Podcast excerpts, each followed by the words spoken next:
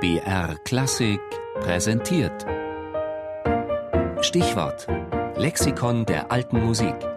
Immer sonntags in der Sendung Tafelkonfekt um 13.05 Uhr. Thomas Kantor, der. Zentrales Amt im Leipziger Musikleben.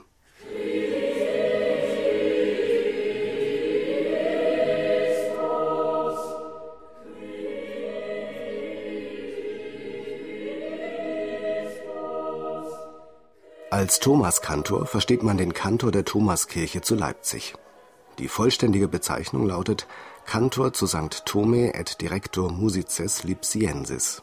Das Leipziger Thomaskantorat war also mit der Position des städtischen Musikdirektors verbunden. Der Thomaskantor war der leitende Musiker der Stadt. So wurde in der protestantischen Hochburg Leipzig der Kantor auch durch den Stadtrat ernannt. Eine ganze Reihe berühmter Thomaskantoren zeugen von der Bedeutung dieses Amtes, wie Johann Hermann Schein und Johann Kuhnau.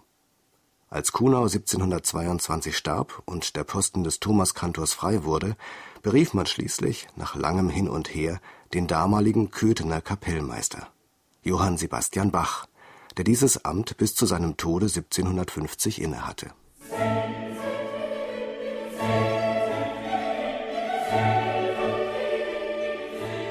Vom Kantor wurde neben der Betreuung der städtischen Kirchenmusik auch erwartet, Lateinunterricht zu geben. Tatsächlich war dies eine der wichtigsten Pflichten des Kantors, die allerdings nicht bei allen Kantoren gleich beliebt war, wie in der fiktiven Chronik der Anna Magdalena Bach sehr anschaulich beschrieben wird. Unser Leben in Leipzig richtete sich nun nach den Regeln der Thomasschule. Sebastian durfte die Stadt nicht verlassen, ohne vorher um Erlaubnis beim Bürgermeister angefragt zu haben. Der Kantor kam seinem Range nach gleich hinter dem Rektor und Konrektor der Thomasschule und gehörte mit dem Lateinlehrer zu den vier ersten Persönlichkeiten der Anstalt. Sebastian musste als Kantor den Knaben einige Singstunden und sogar auch Unterricht im Lateinischen geben. Später zahlte er auch lieber einem seiner Kollegen 50 Taler im Jahre, damit er ihm diese Verpflichtung abnehme.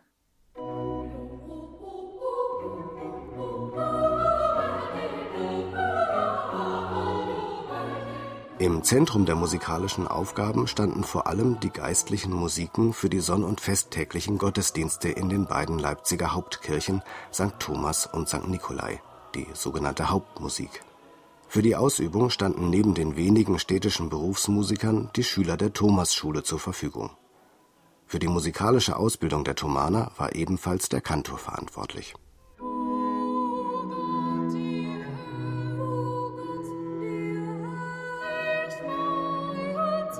Die Geschichte des Thomaskantors ist mit dem Ende der Barockzeit und dem Tode Johann Sebastian Bachs längst noch nicht abgeschlossen.